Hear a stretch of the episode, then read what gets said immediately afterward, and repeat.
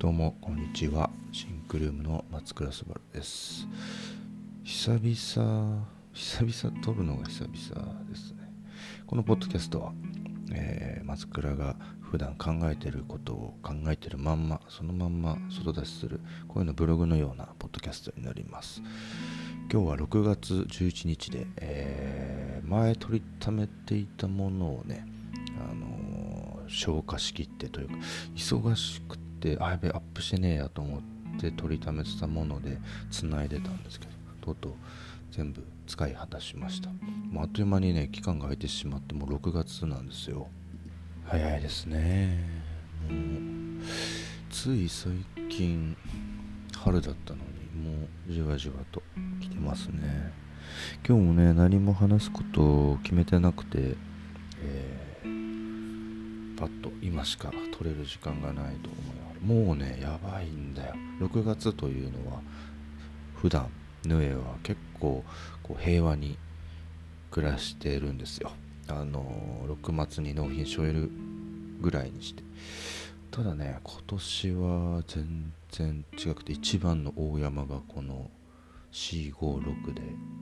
来てるしなんならそのまんま継続して来期に突入するというこうみんなの生存確認をしながら、えー、進めているような地獄の更新だねが進んでおります。いやー忙しい忙しい。もうなんか忙しいっていうことは恥ずかしいなんて思ってましたがもうそんなん言うてられへん。マジで忙しくて、えー、うちのチームだけじゃ足りないからいつも一緒に動いてくれる助っ人ディレクターもの上に巻き込んで、えー、案件をやっております。今月末はね、えー、大型のイベントが3日間ありましてそれでスタッフはかかりっきりだったりそこもアシスタントでディレクター入ってもらって。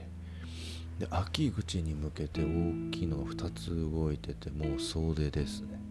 なのでその準備が今動いてたりするし新しいプロジェクトも来るしね。ありがたいね。ありがたいけどしっかり休まなきゃなというかペースをね取り戻さなきゃなというふうに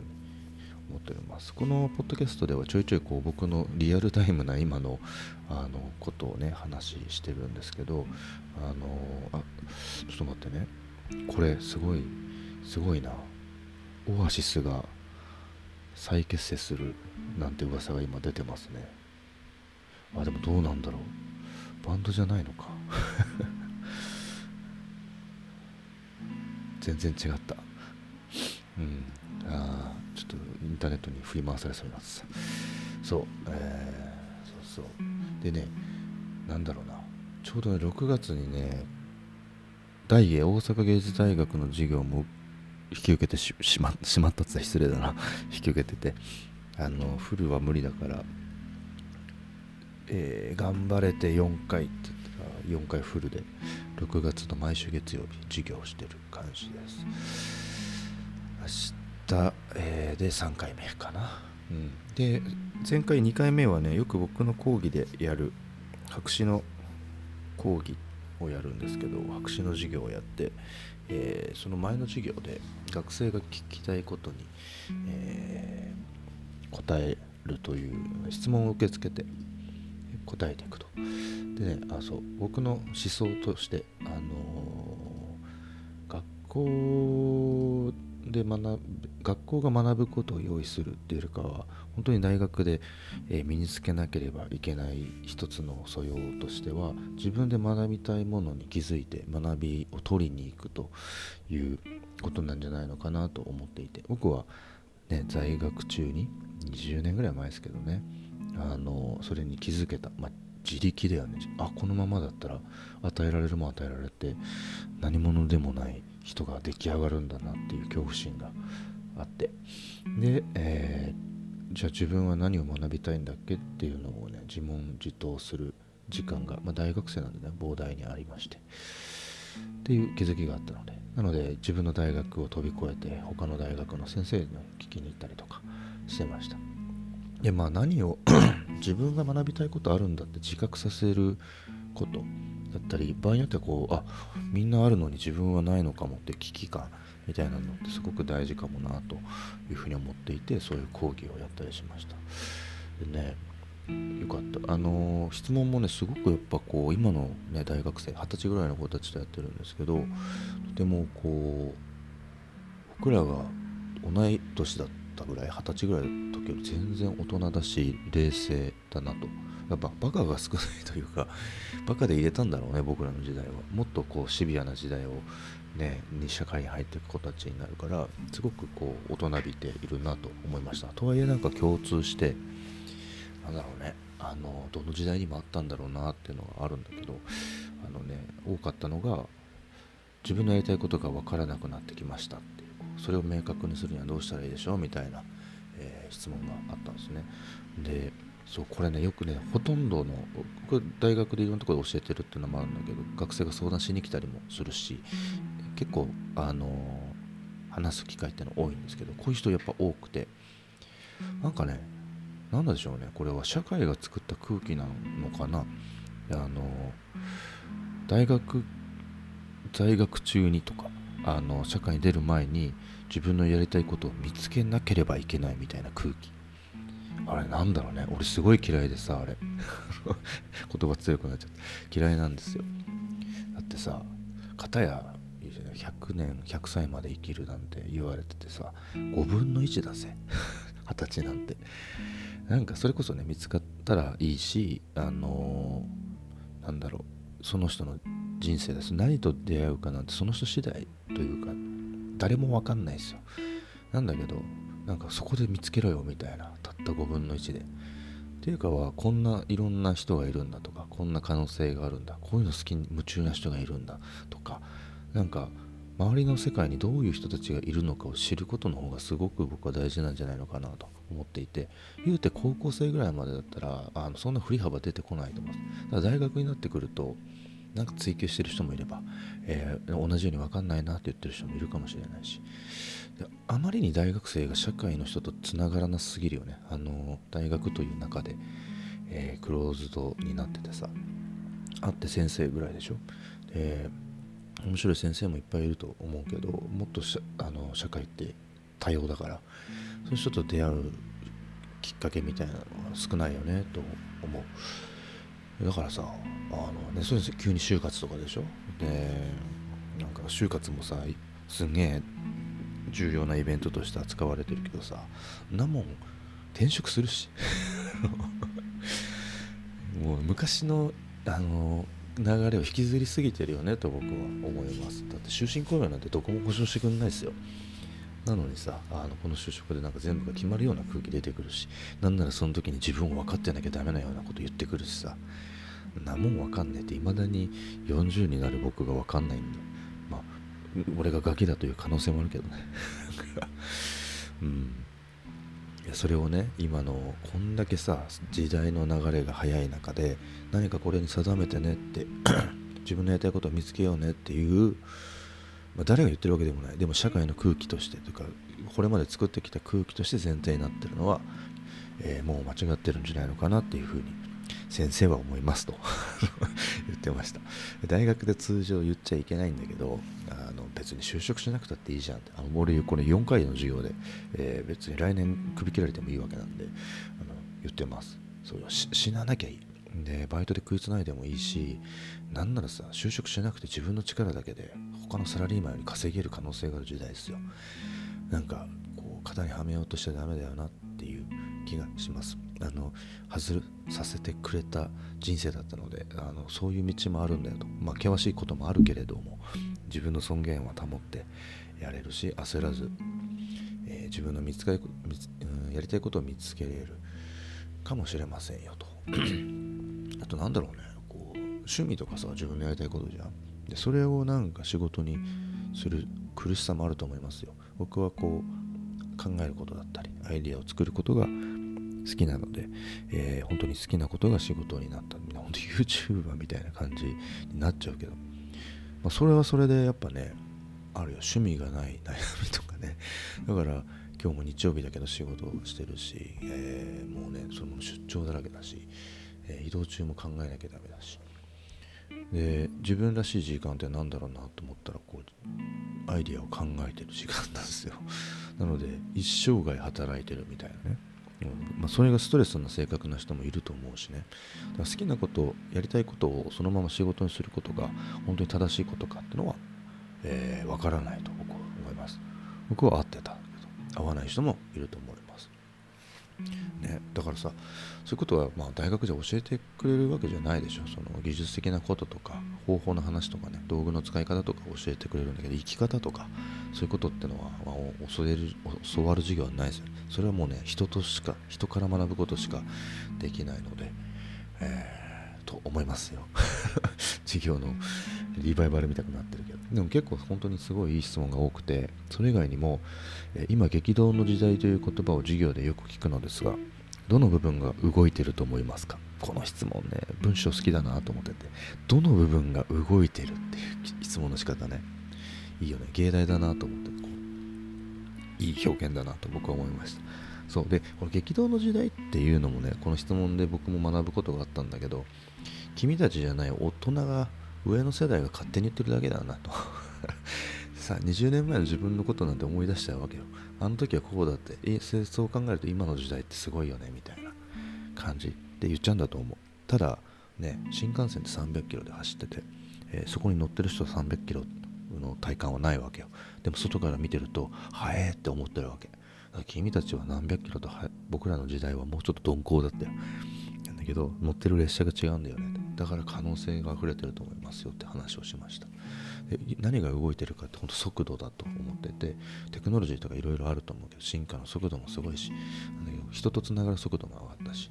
でも君らそれがネイティブだからその時代の速度が当たり前なんだよね。俺らおじさんがついてくの大変なわけよ。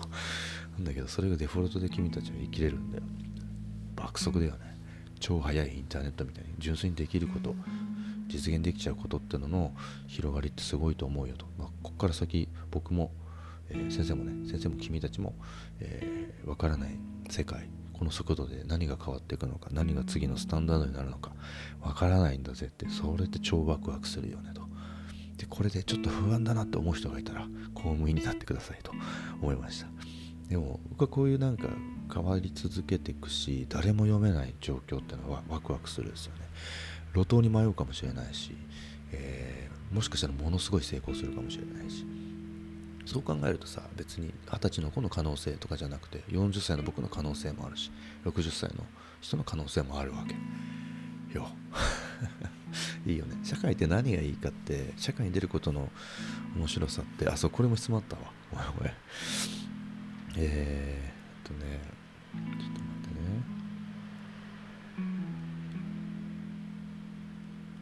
そう大人になる良さが分かりません。大人になったら自由になれると思ってたのに子供の時よりさらに窮屈になってしまうしまっている気がします。大人になってよかったことはありますかというすっごいピュアだよね。ピュアピュアすぎてキュンキュンするわ。そうだった。俺もこうだったなと思った。大人になんてなりたくないと思ってましたね。でもなんかいやそう。それでさっきの話につながるんだけど結果大人の方が面白いなと今僕は思ってます。そのなんだろう。大人になるっていうのって何なのかなってこの質問で思ったんですよ。そしたらもう僕まあ業界にもよるけど僕らの世界でいくともう年齢なんて関係ないような宣言なんですよね。強いやつが強いという。ほんと弱肉強食の世界が始まるんだよっていうことだけな気がします。なので、ま、プロジェクトで同世代の人たちとかちょっと上45のやつらとかもいるし60歳の人たちもいるし多分なんかめっちゃおもろいなって60代の人も思うしめっちゃ若い子の20代前半の子とかもすんげえいいこと言うなとかねあるしこれが大人の世界だなって僕は思っててなんかいやまあね敬語使えよみたいな話じゃないんだけど尊敬し合えるんですよ。このね年上だから尊敬するじゃなくて子供の時俺それめっちゃ嫌だったの。小学校の時とかさ低学年高学年間ぐらいだね。時にあったの。あの6年生が「なんでお前敬語じゃねえんだよ」って 言われたことがあって。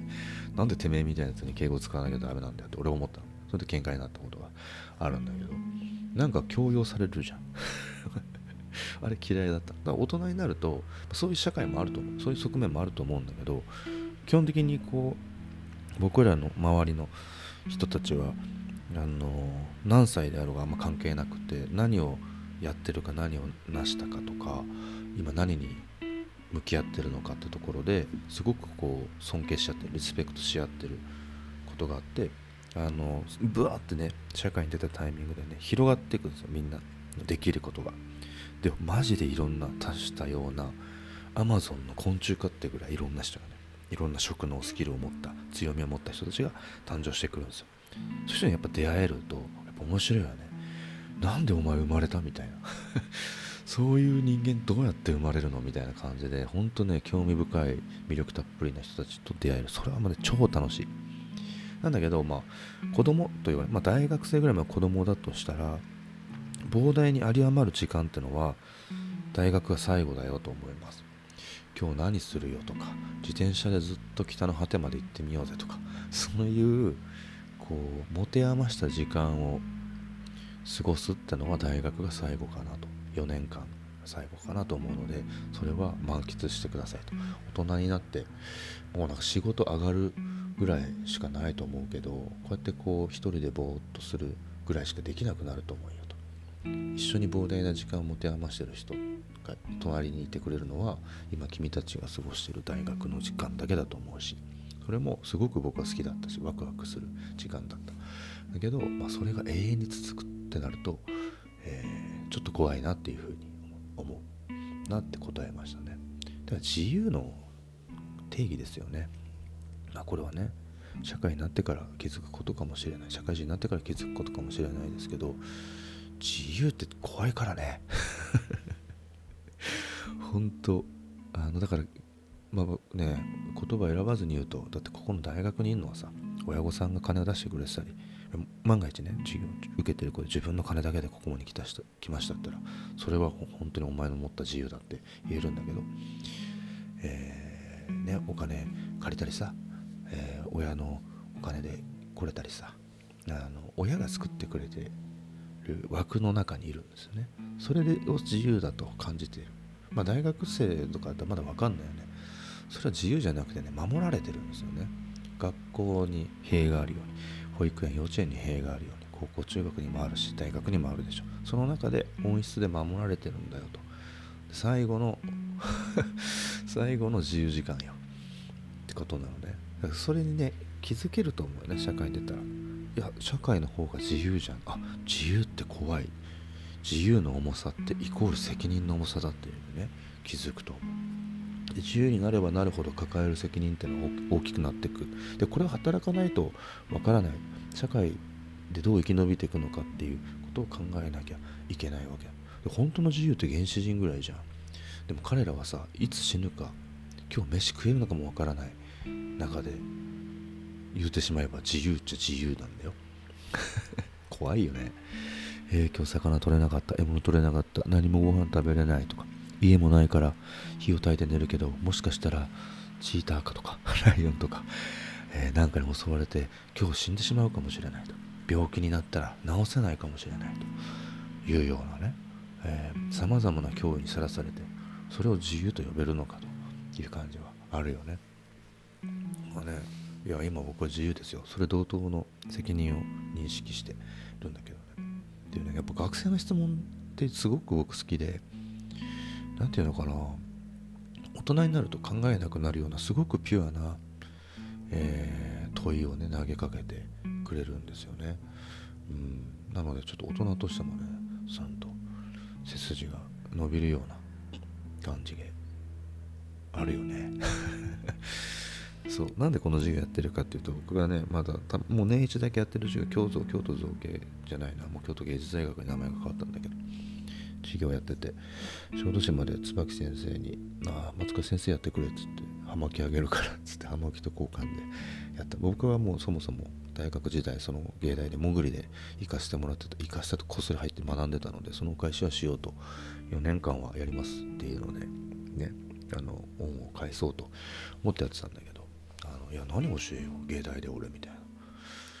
なね感じで。だったらもうシラバス真っ白だったんですよ俺。シラバスっていうのはねこの授業ではこういうことがこの先生から学べますと書かれたものが、まあ、バッと今はねサイトだと思うんだけどで出ても僕らの時はね太い本でしたね。であじゃあこの先生の授業面白そう受けようみたいな感じでで松倉先生のは真っ白。と よく生徒受けに来たよね。不思議だったな。うん、でもまあその分真っ白い授業なんだろうみたいな感じで 集まってくれたゼミぐらいの30人2 30人の授業ででやってましたね。出席も取るけど、まあ、大体回るにするしあの、まあ、単位は上げるよっつって。ただあの固ま凝り固まったことを教えるのも先生も暇だからどうせいやだって先生このフィーもらうぐらいだったら働いてる方が稼げるからねみたいな話を全部言うんですよ。そういうのねこう全部言う先生だったので結構生徒も来てくれて。でまあなんかそこで学何何知りたいみたいなところから授業が始まるんだけどそれがねなんかこう、まあ、ぶっちゃけね僕も白いどう授業していいか分かんなかったからただ他のね授業のようなこと当たり前にやんなきゃダメなことを当たり前にやるのは人生の無駄だなと僕は思って他の先生がやってくれるしね。自分で、まあ、クビになってもいいし自分ができる教えれることなんだろうなと。むしろこうね僕が潜りで行った時その授業大学の授業すごい面白かったんですよ。今日は何教えようかなみたいな感じで。で先生が夢中になってたこととかここの媒体メディアがさこの表紙のデザインで超やばいんだよとかとかね教えてくれててそのなんかワクワクを分け与えてくれてた感じがあったんですよね。なのでそれと同じようなことは返さなきゃなっていう意思でやってたんだけど。その時にもねその時代ごとのこう学生の質問があってそれに答える授業をやったりお金って何なんですかとかね芸大でお金のことを学ぶ機会ってすごく少ないんですよ。で僕が言ってた立命館大学でも立命館大学の産業社会学部というねところでも別にお金の授業があるわけじゃない。でも普段僕らは毎日お金を使って家賃も払ってるしご飯の時にもお金も払うし電車乗る時も払うしこんな身近なものなのにお金が何なのかみたいなことがあってそれは分かんないよねと。で僕も当時経営してたのでお金ってねっつって。お金の生まれから話が始まるわけ。昔お金なんてなかったんだよと。物々交換。例えば俺が生まれた北海道の蝦夷では鮭が鮭ねがいっぱい取れるからお魚が。でそれと本土の人たちは、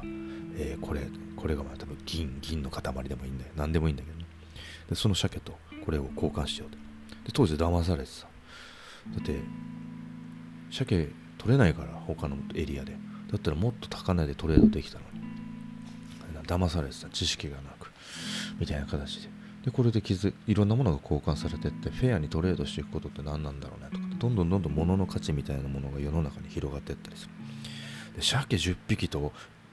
この例えば塩コショウでも何でもいいこれ重さがちげえじゃねえか。運ぶ方の労力超高えみたいな形になってくる時にもっと効率的に交換できるものにした方がいいよねっつってあの何？昔のさ何？円に銀貨とか銅貨とかが出てくるわけよね。であれ自体にはこんぐらいの価値があるよっていうルール付けがされたところがお金の始まりですよね。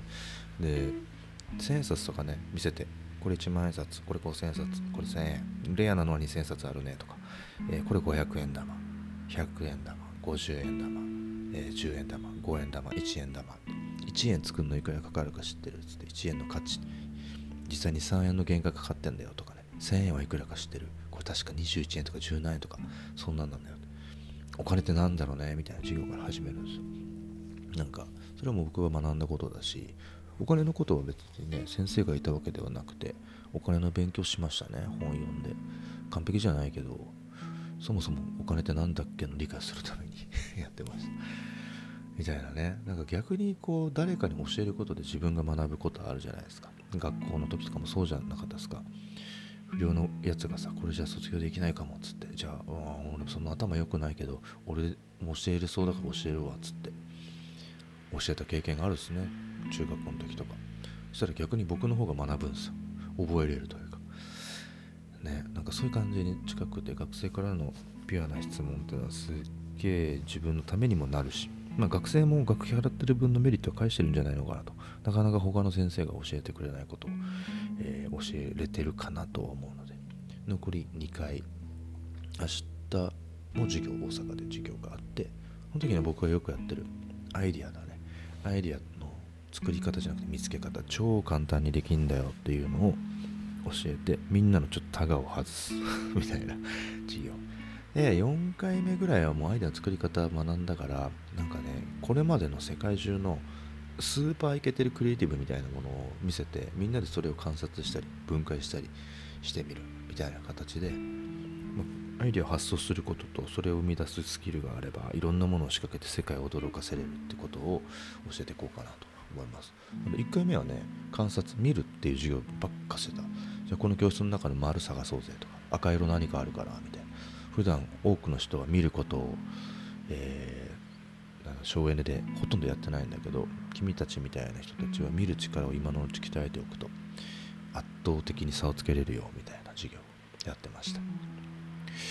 そんな感じかな今日は。あっという間に25分ほど話したんですけど。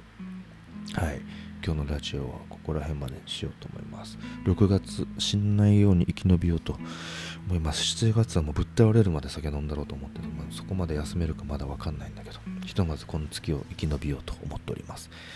それでは今日のラジオはここまでになります。皆さんさようなら。バイバイ。